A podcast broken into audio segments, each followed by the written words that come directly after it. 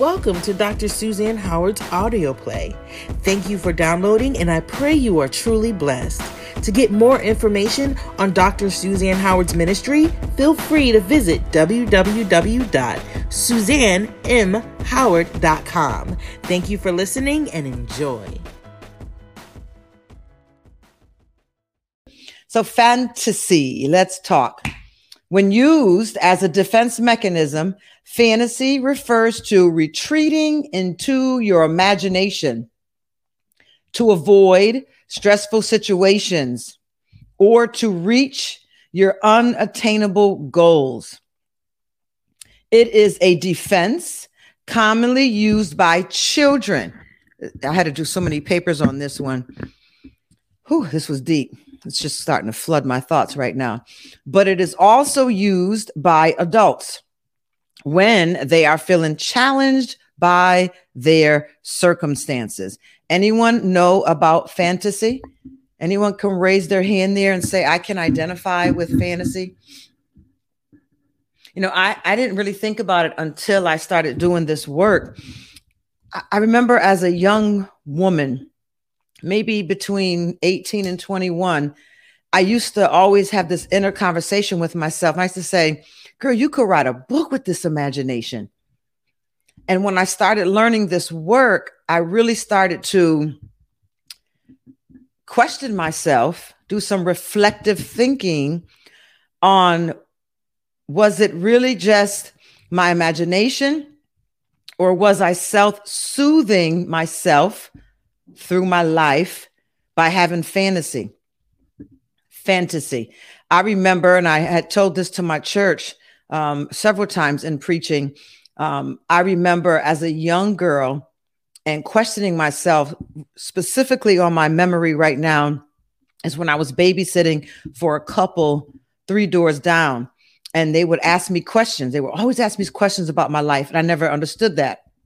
I probably was 16 or so. And they would ask me questions I couldn't answer.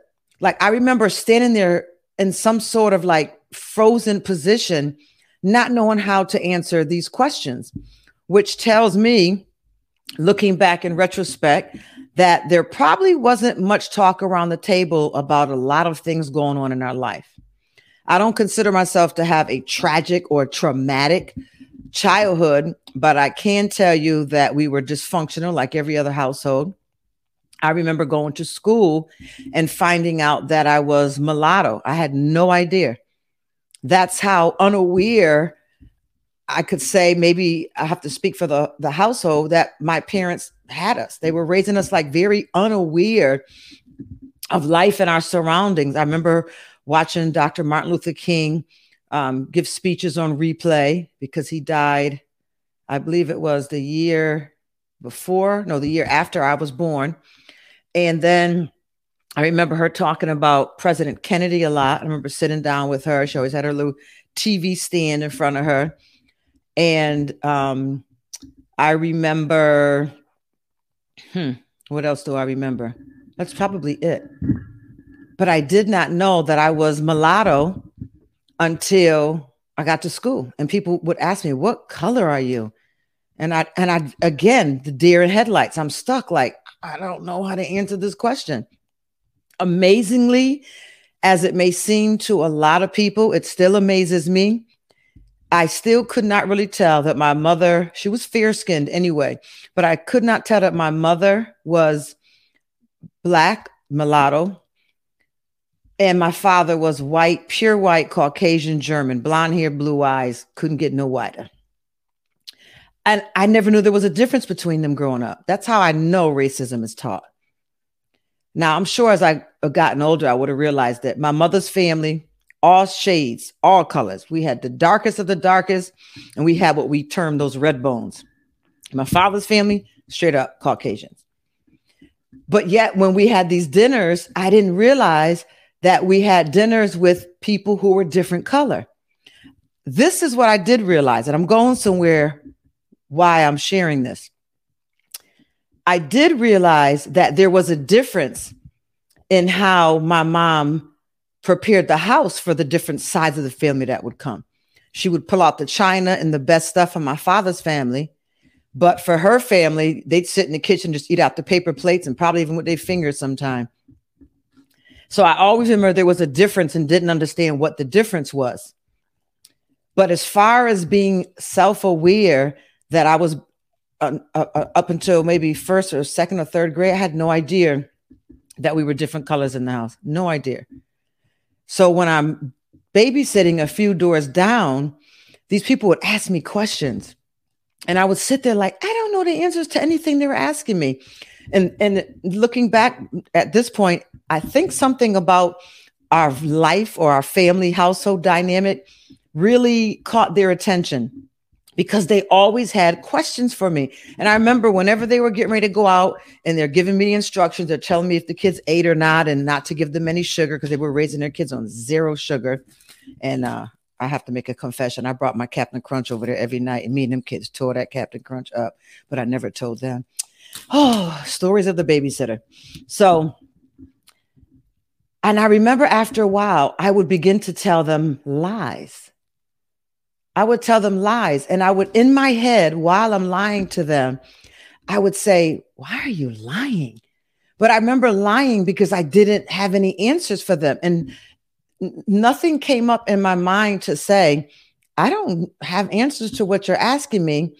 I was so tired of them always having me in this shocked or stunned feeling that as soon as I walked out my door to walk three doors down the house, I would begin to like make up these stories and these fantasies. And I remember playing in my backyard, having these fantasies.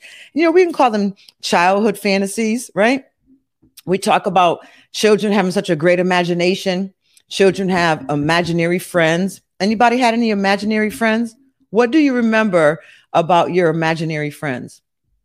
I had imaginary friends.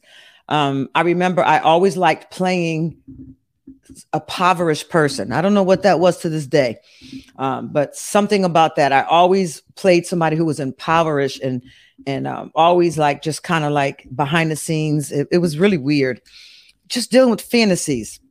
So I remember telling these lies and making up these stories, and these lies they grew and grew and grew, and they became greater and greater and greater to the point that I started really like carrying these fantasy stories out into other conversations with other people. And you know, this this fantasy defense mechanism starts with children, and I can see why. I can see why, but it, it what, the whole thing of what I'm sharing with you is really not the point that I'm giving it to you. I'm sharing it with you to talk about lies, imaginations, fantasies, how they kind of blend. But also for me, it's like, why was I so unaware of what was going on in our household? It just seems like kids nowadays are like all in the business and we knew nothing. They kept us out of everything. We didn't, I didn't even know if we didn't have money. You know, when my mom would come home with that big old bag from the tag sale, I we were waiting in the backyard like great pickings. We had no idea that we were getting secondhand stuff. And it's like nowadays, these kids are just so aware of everything, but I was so unaware of so many things. So I also learned, and I'll drop this just briefly. I won't go on this part long because this is really, really tough. But I also learned that children who have been in trauma, and I mean deep trauma, um, let's just say this and then we can move on like sexual abuse for a good part of their younger life, they disassociate and they go into fantasy and they disassociate. So it's like their body is being used, but their spirit has translated out into the celestials and they are traveling mentally to other places and having other thoughts. And it was explained to us that's why a lot of the young women over the last few years that have been recovered after being kidnapped and trafficked for 10, 15 years. One girl, would she have two or three kids by the guy who kidnapped her and started her whole life with her? She had two kids in the time that she was kidnapped from her home. They live in fantasy, and that's what keeps them alive. So, fantasy, I assume, since the fall, has very good um, purpose, but it can really get you into a lot of trouble if through childhood to adolescence to adulthood, you are not able to switch from that fantasy where you still have these stories and these lies that you're telling yourself that uh, that eventually get feed on them and you start telling them to other people. And then when you're around people long enough they're adding up. The stories don't add up. The stories do not add up. So there's a line with this fantasy from going from adolescence to adulthood that goes back to our whole approach with defense mechanisms of hitting it head on. Get out of these fantasies imaginations and lies Get out of them. It is not healthy. It is a tangled web. And sadly enough, people will not feel the assurance enough to tell you that I know you're lying. Your stories make no sense. I've been around you for years and the story makes no sense. Fantasy. And it's usually for children, but it does often grow in adults. Here's an example of one straight from my book. For example, someone who has been working long hours month after month and feeling burned out might use fantasy to think about the vacation they will take when they have the opportunity. They might imagine what they do on the vacation and literally feel the feeling of how it feels to be near the water with their feet in the sand. That's how far imagination, fantasy can actually take you. Um, it, it is possible to have romantic fantasies. Not all affairs are affairs of the sexual nature. There are people on the workplace, in the church, um, no place is exempt from it that actually have affairs of the heart. And they're either dreaming about uh, sex with the person or they're fantasizing about sex with the person. And why that is dangerous, which is also why masturbation is dangerous, because the fantasy is the problem. Because the Bible tells us, as a man thinks in his heart, so is he. Most fantasies how fair do I want to be in this statement? And, and everything I'm speaking about is researched. Uh, most fantasies are kept inside as a fantasy, but there is a percentage of fantasies that do come out. And what's been in your heart, you end up doing. The affairs of the heart, have an affair with someone else when you are in a relationship, um, lying, that's another affair of the heart it's a fantasy. Um, you know, and in in a lot of ways, it has been determined by researchers that the the fantasy, the affairs of the heart, are more dangerous than the literal affairs of a sexual nature. Because the imagination is so big and so explosive, someone can be in a affair of the heart through their imagination, through fantasy, for 20 and 30 years and maybe a small portion of them end up having an affair either with the person they fantasized about or living that fantasy out with someone else.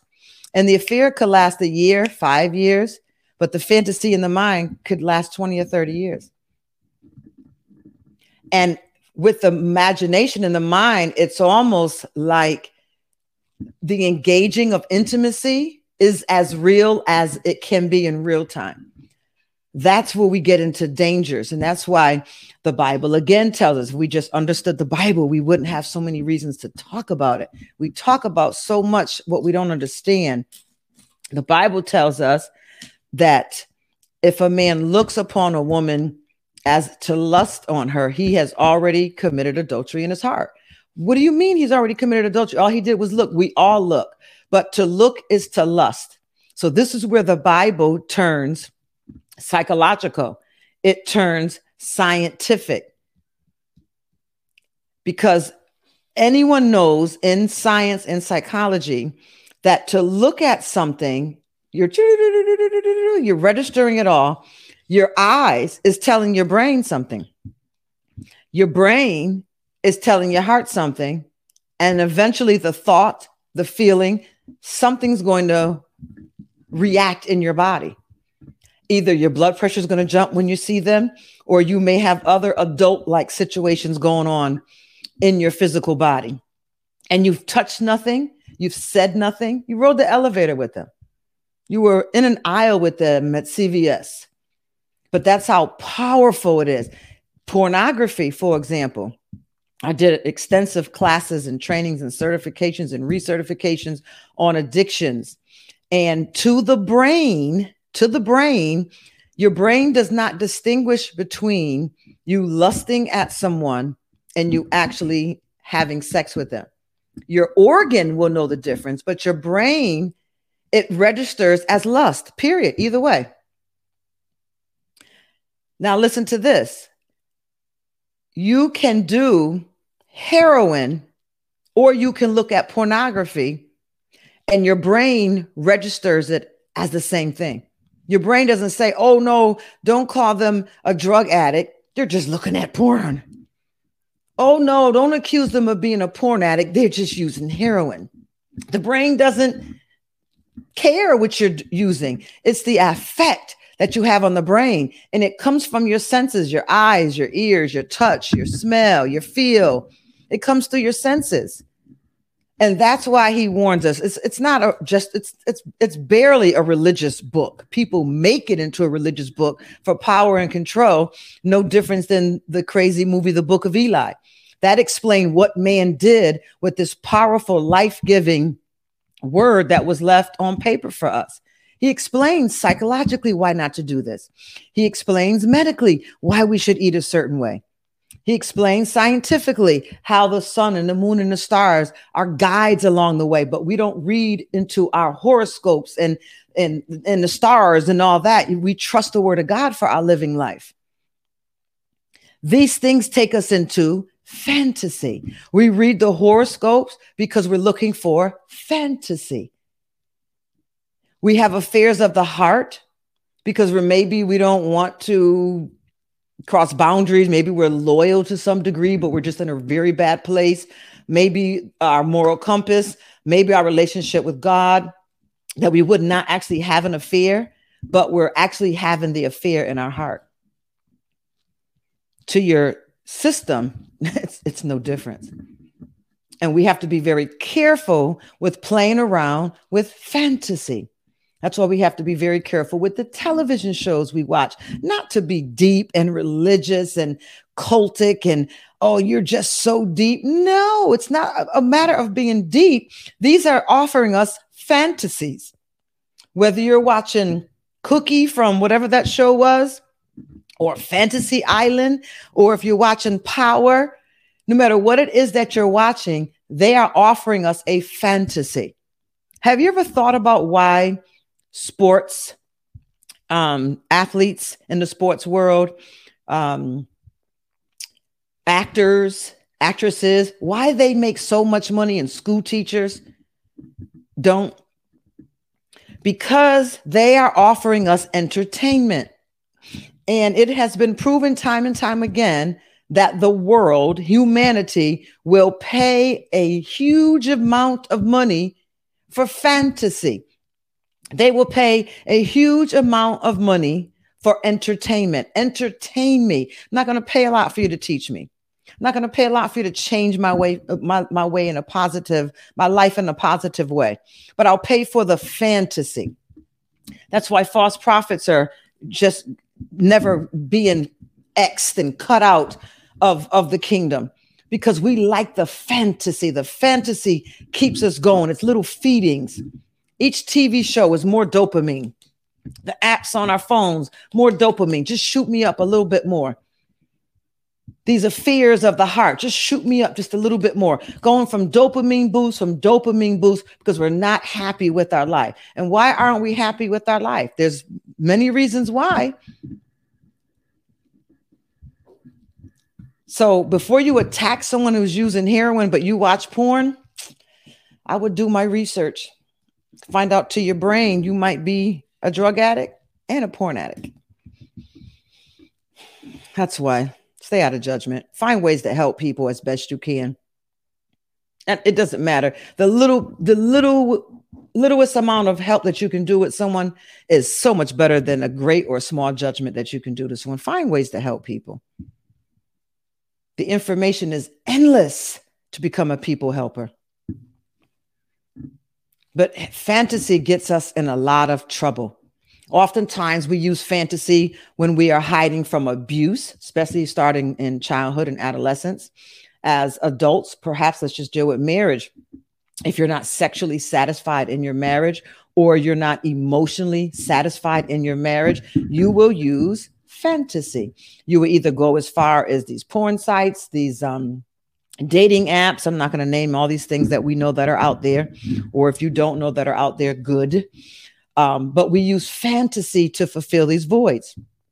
Oftentimes, if we're not satisfied in our lives, we will begin to dream dreams about what it is our soul desires. And it may be something we don't even realize we want it or we desire it, or you're dreaming about being intimate with someone and you're like, oh my God, I got to pray with them on Sunday. Or, oh my God, I sit with them on Sunday. Oh my God, we're working this project together. And usually it's some level or some area of dissatisfaction in your life that you have that is causing you to dream of this person. Why your soul chose that person? Well, there's many reasons. Um, you could feel safe with them they make you laugh they make you smile. It could be a physical um, uh, sexual attraction to the person. Uh, it could be their anointing and you're attracted to their anointing. So when you're feeling alone in your marriage you dream about this anointed person and you think in your mind are they supposed to be my husband? Am i supposed to be with them? And it's fantasy. And our soul does that to give us a level of satisfaction to meet our needs that we're not getting in our lives or in our marriages. Am I talking to anybody out here tonight? Let me take a look at the screen. Yeah. Yep. We will do it, and our body will do it automatically.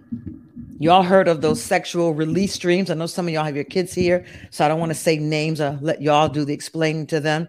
But there are dreams that can happen automatically in your sleep where you have a release it's because there's some dissatisfaction somewhere in your life, whether it's normal or abnormal is not what we're teaching on tonight, but just know that it can happen. And the reason that it happens because there's some level of dissatisfaction in your life and your soul has bared this thing and it is now talking to your body, even if you're asleep.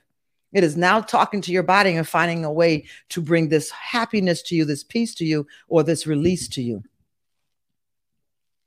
Very, very, very, very heavy. So, how fantasy works is fantasy is a self protective coping mechanism, often used by victims of abuse, a way of mentally or emotionally leaving the situation. We would term it spacing out to enter a fantasy world or a particular scenario. This often helps to soften, to ease us um, into relieving this present danger that we're in. It has an addictive and obsessive characteristic side to it. That's why you cannot be adults living in fantasy. And it is it is a real thing and it's in the church. I've dealt with women in particular that live in this fantasy and they're in the church and people will talk about them but no one will confront them. You're in a fantasy. Somebody write fantasy. It has an addictive and obsessive characteristic and is difficult for a person to let go of. So don't laugh at them and don't laugh it off with them. It is real. It is as addictive as any other thing you can get addicted to. And it is also self sabotaging. If you notice, most of these defense mechanisms are self sabotaging. So, what, what do you do when you are in a situation with someone or listening to someone, wherever you would be, and you find it ever so hard to remember what they said. Have you ever been in a conversation with someone and you're just like spaced out? I use that word on purpose, right?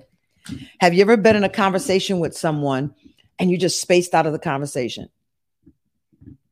You find it hard to remember what did they say? And while you're shaking your head or you're giving them um, you're, you're panicking because you're waiting for them to pause and maybe say what you think, or you hope that they're a talker and they're just going to keep going and they don't really care whether you are responding back or not.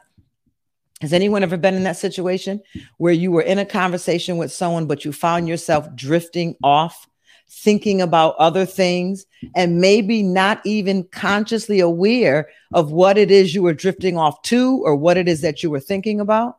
Has anyone done that? I see a lot of yeses on the screen. Yeah, you were in a fantasy at that moment. And not all fantasies are conscious. Not all of them are something that you can pull to the front of your mind to remember. Yeah, I don't like it when it happens either. Sometimes I I, I can catch the fantasy. Sometimes it's like, ooh, ooh, I was like out there. Maybe I was just in space, just floating around in peace, right? So some of the effects, it can become a lifestyle pattern in your life. It can cause isolation, extreme isolation, and it will cause relationships to suffer. And it can and will affect intimacy if you don't get some help with this. And usually, if you have been in this fantasy mechanism for a while, telling your spouse that they need to meet your needs isn't going to help anymore. You've been in it so long that when they meet that need, there's been so many other needs and that fantasy that has been met that your spouse will probably take 100 years to catch up. You need therapy. You need to go talk about these fantasies, and you should probably go alone in the beginning, incorporate the spouse afterwards. If it's a marriage situation, because they're not going to understand and they are emotionally attached to you, and jealousy is going to come up, and they're going to get territorial, they're going to get suspicious, they're going to get paranoid, and you're going to have bigger problems in that fantasy. So it also can lead to unrealistic, imaginary thinking and expectations, like I just explained. Most of all, my concern as a mental health coach, it inhibits growth and change in your life. Mental health coaching is all about growth and change. Life coaching, period, and all of those sex S E C T S that falls under the umbrella of life coaching is all about growth and change. Tony Robbins, everything's growth and change. Look at some of the best out there. And this is where it becomes a problem, and you have to, you should get involved with either a mental health coach or a therapist because it is inhibiting your growth and it's inhibiting any change in your life. It has led you to unrealistic imaginations to the point you are just dreaming about everybody and everything. It has started to isolate you. It has caused some friction in your relationships. And now it has caused suffering in your intimacy. This can become a lifestyle stick, it can become a pattern in your life. Overcoming fantasy is a process, it takes time and it takes effort. Someone put up time and effort. It takes time and it takes effort. Some of the steps that would, would be recommended to you was first recognize that you are in fantasy. Can anybody recognize that they are in fantasy? And to how severe? Number two, although it may be comforting at the time, like all of these other defense mechanisms, think about the negative impact that you are aware that it's having or that you may not even be aware of that it's happening. That's the most dangerous portion when things are going on unaware. And number three, discuss the fantasies and obsessions with a trusting person. Find someone you trust and discuss these fantasies with them. They need to be mature if you're not going to go to someone who has been trained, a recovery coach, a mental health coach, a life coach, a therapist, find someone that you can really, really trust because this stuff can cause a lot of problems. Trusting people with these fantasies can also sometimes pull them into the fantasy world with you because a lot of people in this lifetime, in this earth, are miserable and they would jump onto your fantasy at any cost. Accountability is the key thing about what is behind the fantasies. Is it about what is lacking in your life? Think about that. Is your fantasies about what is lacking in your life. Recognize that you're in fantasy.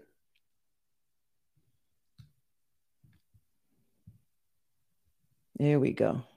Ebony's getting it up here. I don't know where my other two coaches at. Recognize the fantasy. Think about the negative impact of the fantasy and discuss the fantasies with a trusted person, uh, an addiction recovery coach, 12 step coach, all of those. They can help you with that. They're trained to some degree in that. And if they notice that it's it's this thing is d- big and deep and it has roots, they're going to tell you to see a therapist. We're all trained to refer people to therapy. No one, as a life coach or an addiction recovery coach, um, even a pastor, no one should try to ever stop you from therapy because we want to be the one to heal you or deliver you because our business is about people. And it's not about who comes to me and who goes to them. It's about how best can this individual be served for growth and change? How best can this individual be served to live their best life now? And maybe I can be the beginning portion and refer them on to prepare them for therapy. A lot of people do, are just not comfortable with going to therapy. They find dealing with a coach first kind of segues them into that. Some people have been in therapy so long therapists are calling me and saying, look, they've been here for so long, they've kind of plateaued out at this place. And I think some accountability and some hope that can be interjected that comes with mental health coaching would help take the therapy on to another level with them. But you need to get out of that cycle. It's going to ruin a lot before you know it. Good. We're doing good for time. Y'all are doing good tonight. 91 of us online. I feel like I'm on a radio station for some reason tonight. Bless the Lord. The next defense mechanism, number 16, suppression. We talked about it to some degree with regression, but we're going to talk just on suppression for a moment. Suppression is the conscious blocking of unpleasant thoughts, impulses, or memories. A person who is suppressing is deliberately trying not to think about a disturbing thought or impulse. This is usually done to avoid feelings of anxiety and guilt. I don't know if we said guilt yet with the other defense mechanisms, but now we can add guilt to it. Anxiety, fear, shame, guilt. Unlike repression, suppression does not block thoughts indefinitely. You see the difference there? So when you use regression as a defense mechanism, you really can bury this thing way down deep. But when your defense mechanism is suppression, it doesn't block it forever. I'll give you an example. These thoughts are brought back to awareness when there is an opportunity to cope with them more effectively. So you're conscious here. You're actually doing the work to support this defense mechanism. For example, someone who has lied to a friend might feel guilt for doing so. They might suppress the feeling of guilt to get through their workday. Oh, I don't care what she think of me. She can accuse me if she wants to, because that's not what I was doing. God knows my heart. No, you know what you did. So you suppress that for a little while to get through your day, to get through your week, to get through the event, the family reunion, you know, things like that. But at some point, um, you decide to talk with that friend as soon as possible would be best because you've come to some realization that yeah, I was suppressing that thing. I I was wrong. I was wrong. It's not so hard. Put on the screen. I was wrong. See if you melt. See if you if you cave in.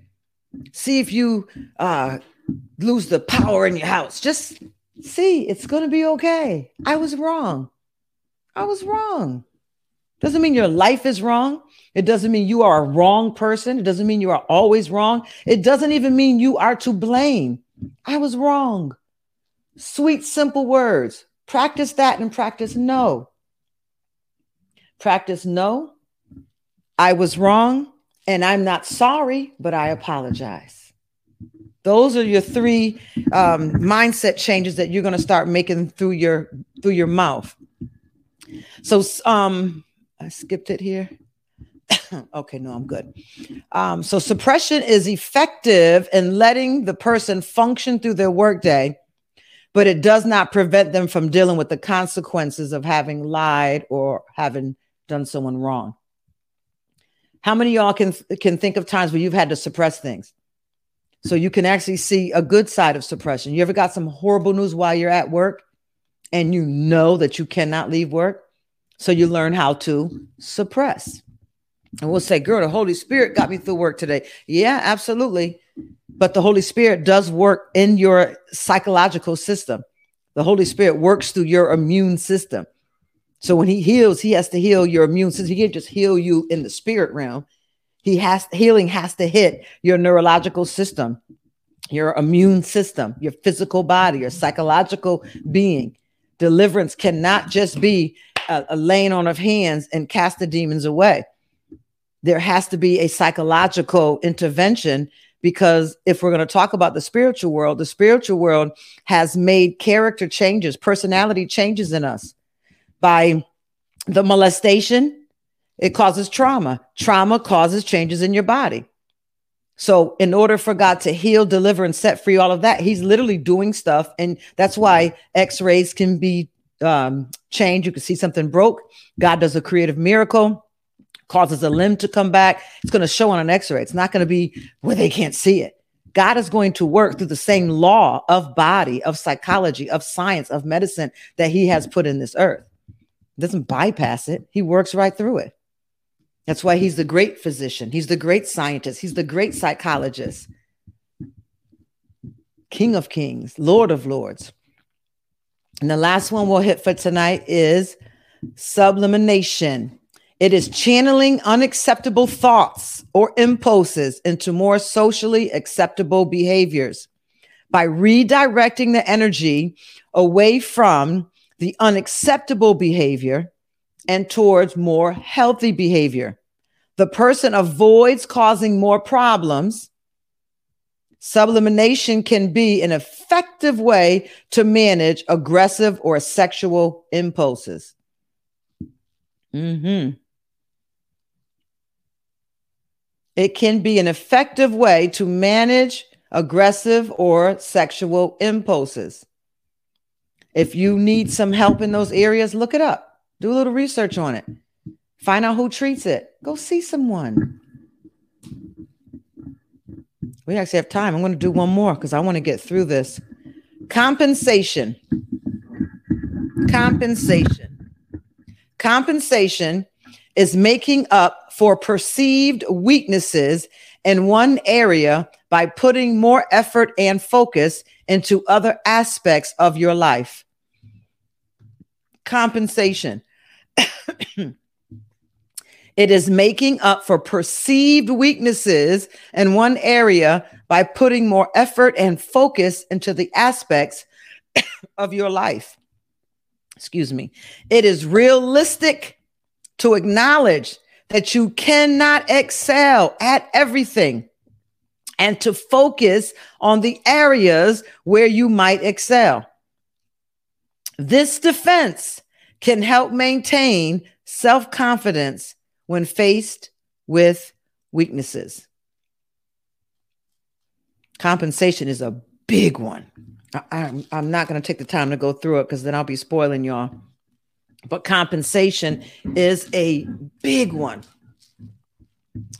And the reason why I say it's a big one because we do it in so many ways of our life and we're not even aware of it. trying to see which one is the small one. There we go. We're not even aware of the ways that we compensate. Let me give you the example here and then see if the Holy Spirit leads me to share any more. For example, a person who shows more talent at golf than tennis might choose to spend much more of their time playing golf. Makes sense. I literally saw this worked out while I was at the country club one day. People were playing tennis, people were playing golf, and I began to look. And I was like, ah. So when they lose a game of tennis, they can reassure themselves that they're better at golf. So it's not that big of a deal. They are accepting that they don't excel at both sports, but that they are competent in at least one compensation. This focus on their relative strengths maintains a healthy sense of confidence in their overall athletic ability. Now, compensation goes way deeper than that. Oftentimes, it has been noted that, thank you, Holy Spirit. I knew He wouldn't let us down. Holy Spirit, um, thank you. Oftentimes, when you study religion um, in higher echelon societies and educational institutions, you will find out that the more educated and the more wealthy someone is, the less they feel they need God. So it has often been a conversation that has circulated those social circles that churches thrive better in poorer communities because the poorer communities compensate religion and their faith because they don't have the education or the wealth. So they compensate. And and and it's kind of like it hurts. You know, I had to sit in those social mm. circles for a while until the apostle sat in the courts of heaven with God and was able to get the apologia. How do I apologia this conversation with these people? Because they they made it as though God is a health healthy and necessary faith to believe in. Because there's times throughout your life when you're going to need that faith to lean into. Meaning, faith is necessary to explain the things that we have not been able to explain in our lifetimes. Why does bad things happen to good people? So the people who cannot research it and study it, they all believe scientists, Yale grads, they all there's been a conversation. I won't say they all agree. That would be incorrect. But there's been conversations that you need a faith when you can't explain things, but the educated can usually explain things. The scientists can explain things that Christianity cannot explain. There's other religions out there that will have answers in their book that they do not leave to the miracle side of God, that they will not lead to the um, Holy Spirit portion of God that makes our faith supernatural. They don't buy into that. They believe that's kind of a poor man's way of compensating his lack of education and wealth so he can feel better about his life. Have you ever heard this before? It's amazing. And I just thank God that I am a teacher in the kingdom of God. And the mantle of the apostle that is that is upon my life, these circles right here, he always sits me right smack in the dab in the middle of them. And I, I know how to go with that flow and I know how to sit there and I'm gathering data and information the whole time. And then I go to my desk and I sit in the heavenlies with Father and I ask him, what do we say about this? What do we do about this? Teach me. And I go back and I have conversations with them and they listen. They listen because they love conversation and they love a good apologia. So compensation can go that way. There's been a lot of um, conversations around. Um, oh, this was a horrible one, but this is another one that I've heard that most of the time, well, let me bring it back home this way. It has also been a conversation in certain um, realms of influence that good looking people don't go to church. The church is for the broken. And what did the Bible say um, about Leah that um, she wasn't too nice to look at? She had soft eyes or something like that. The Bible referred to her as. There's been a conversation in some social circles that people who are, are not good looking tend to go to church. And when they meet a good looking person, which is not our church in 2023, I can tell you that much, right? We turn that thing around. Good looking people in church all the time. Holy has become the new sexy. Thank you, Jesus. But people will say, Oh, um, when I was saved, when I was like 25 years old, they're like, Why are you saved? I remember three guys were tr- trying to talk to me. I think I was in Burlington Coat Factory in Manchester. And I said, Well, what do you mean? They said, Did you have some traumatic experience in your life? I'm like, No, I wouldn't say that led me to church. No. And he was like, Oh, you're too good looking to go to church. I was like, What? Like, this is the mindset of some people that people who are not too kind on the eyes, quote unquote, that's not my saying, will go to God and go to church to compensate for not having that look. And it's been another conversation as well. So you can understand how psychologically deep this can get, where it hits social circles, this compensation, where um, people who, again, are not too kind on the eyes of other people. It's the best way I can say it. Y'all can feed me if you know better language tender eye. Thank you, Ronnie Bonner. Tender eye. That for people who are not too tender eyed on the eyes of other people will tend to get education and they compensate in intelligence for what they don't have in looks. You see the classism, the racism, discrimination, segregation, this, the conversations that go on. Sometimes you may desire to be around in some of these social circles. And when you get there, you're like, oh my God, these people are screwed up, just like we're screwed up at our class. This is what they think, and they do. And they have classes and lectures around them, they teach around them, and they do research, research and statistics. And they find out people follow God because um, education isn't there, wealth isn't there. And that's why it's very important to learn to understand how to evangelize people who don't need a savior, right? We all need a savior, but in the form of a human's need, according to their needs. How do you evangelize the wealthy? How do you evangelize the healthy? How do you evangelize people who don't have a problem that you can say Jesus can fix that problem? They're not addicted, they're not broke, they're not going through a divorce. Life is sweet and their joy is complete. Now they need to be saved. How do we witness? How do we reach those who don't have a need? Because again, let's take it back to the beginning of this conversation with compensation. Because people who need a faith only need a faith because they're lacking education or they're lacking wealth. So if that's their mindset, how does the church restructure to evangelize that group of people. Yeah, that's where we are tonight. Let's see if I can hit assertiveness. Um, yeah, I think I can hit it. Let's hit it. Assertiveness. Assertiveness is communicating in a direct, clear, respectful way. It is stating thoughts, feelings, or needs in a way that is firm but not aggressive.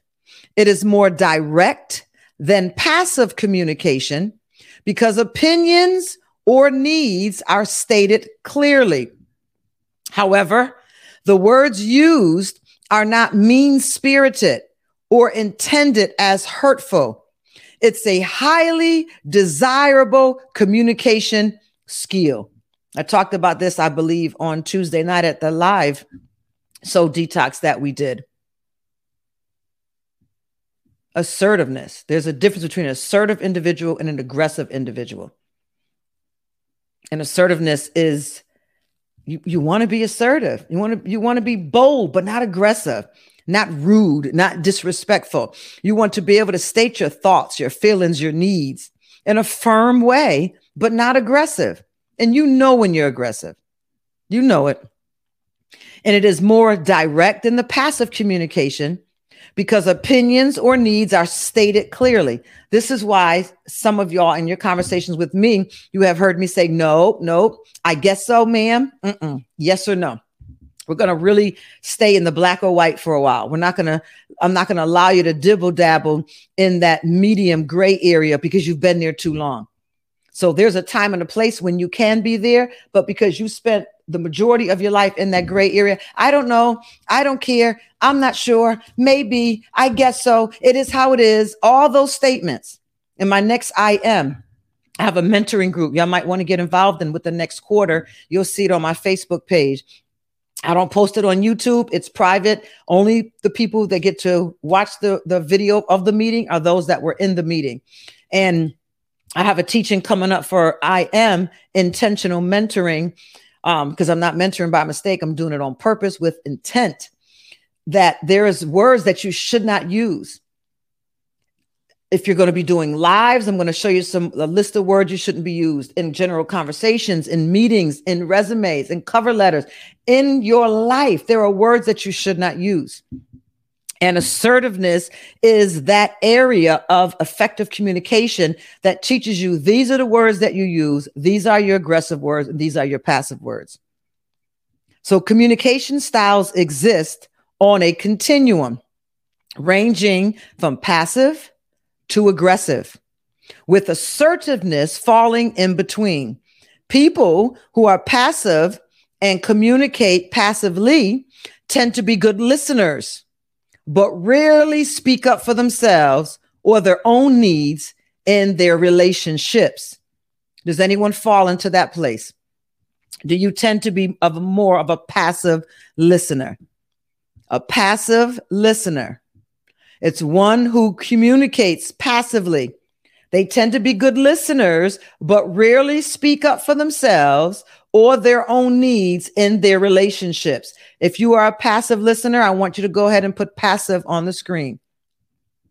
People who are aggressive and communicate aggressively tend to be good leaders, but often at the expense of being able to listen empathetically to others and their ideas and their needs doesn't exist. Are you, does this sound more of a connection for you? Do you relate more to this aggressive communicator? Do not be ashamed. This is your first step out of denial. Remember, that was the first defense mechanism. Let's get out of denial. I communicate aggressively and I'm going to sign up for some weeks of coaching because I want to learn how to be a better communicator, a better speaker. I want to understand the power of self awareness when it comes to how people perceive me. People are allowed to perceive you because they don't have an awareness of you. And when someone doesn't have an awareness of you that should have one by now, is saying that you haven't made yourself known to them very well. People who are aggressive and communicate aggressively tend to be good leaders, but often at the expense of not being able to listen empathetically to others, usually they can't even listen at all. And their ideas and needs. People who are assertive strike a balance where they speak up for themselves, express their opinions or needs in a respectful yet firm way. They're not going to waver. You're not going to talk them out of it, and they're not going to argue about it. There's a boundary line. And when they feel you're not hearing them or respecting their opinions or their needs, they'll say, We either change the conversation or this session is over. This meeting is over. This lunch is over. This conversation is over. Whatever we're doing, it is over because you are not going to change my mind and you're not going to cause me to get upset or triggered because I'm working on my defense mecha- mechanisms. So you're not going to trigger me to act out here because I'm working on being an effective communicator and I want to effectively communicate assertively. And that means that I have to strike a balance in being able to speak up for myself, express my opinions, my needs, know what I want, be able to say no when I need to, and yes when it requires that. But I want to be able to do it in a respectful yet firm manner and listen when I'm being spoken to Whose falls in that area? I don't see y'all putting it up on the screen. I didn't see my passives, I didn't see my aggressives, and I didn't see my assertives. Come on now, y'all. We finishing class tonight. Assertiveness is one of the most desired communication skills and helpful defense mechanisms. Come on, you haven't heard me say that at all. I'll say it again in closing. Assertiveness is one of the most desired communication skills and helpful defense mechanisms most people want to learn and would benefit from in doing so. You'll get through that interview and you will keep that job. For example, a person who declines to do a favor for a friend might be assertive by saying that they cannot help with that request or they they do value that you came to them they don't take it lightly on the friendship and they would like to be able to help you in the future, but right now I'm just not available. It is not necessary to give any reasons or to make any excuses. How about that one? Have y'all passed that one? I know that's an area for me right there. I'm still working on shutting myself off with my no. I can say no, but I often want to go and explain. And it's hard when I say no and the listener is sitting there waiting. Well, you're going to tell me why, right? No, I'm not going to tell you why. It's no. How many y'all got that? How many y'all can say no without giving a reason or an excuse? See, I'm not going to give an excuse. You're not going to help me. That's like making me lie. I can't stand when people lie. To me, you're a coward. Stand in it. And if you can't stand in it, then that tells you stop lying. You don't like it. Your body doesn't even agree with it. Your stress levels rises, cortisol rises. Lying works against the, the purpose and the intent and the will of how God made our physical bodies. Psychologically. So, how many can say no without giving any reasons? That's tough. Mm-hmm.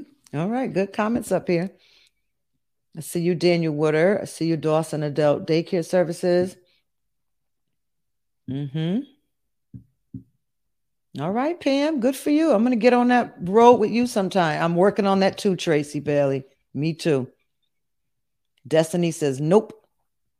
I have to learn to stop it. No. Come on, Nanita. I'm touching and agreeing with you tonight. Some of y'all are halfway there. You said it depends on the person. It should not depend on the person, y'all. No is no. I love you. I love you. You may have to sing to him to get yourself. I pray the Holy Spirit bring that up to your remembrance. When you say no, because you go, I love you. I love you. Oh my God, I hear this woman in my head. Just sing to them. I'm working on myself and I am not going to be keep giving y'all reasons. You never give me a reason when you say no. I don't even demand a reason when you say no. I'm like, okay, thank you. Let me call somebody else real quick.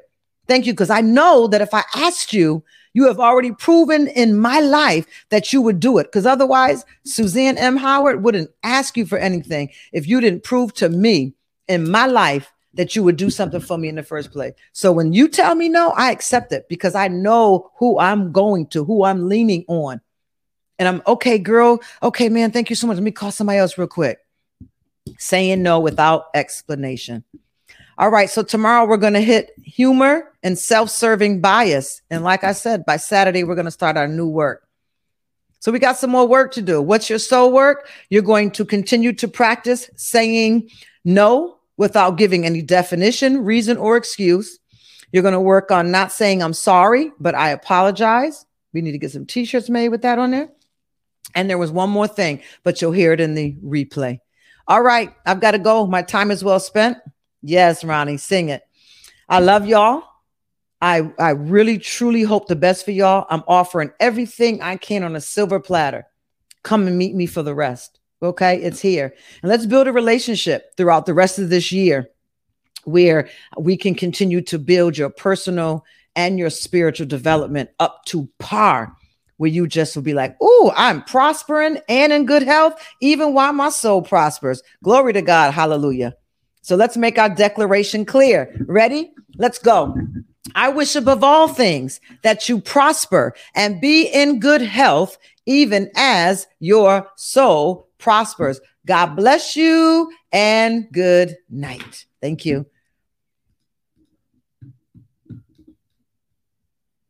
Let it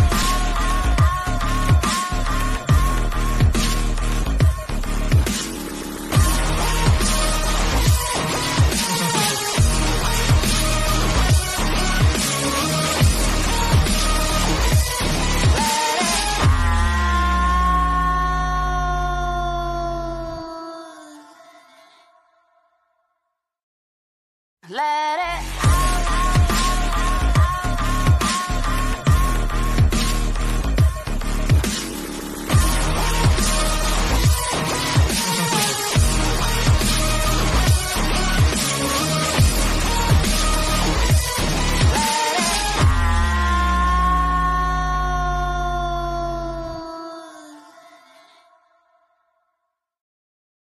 it Dr. Suzanne Howard is happy to have shared this time with you. To get more information on solutions and personal development, coaching, and counseling of the soul, go to www.suzannemhoward.com. You can also find her on Facebook, Instagram, YouTube, and Periscope. Thank you for tuning in with us.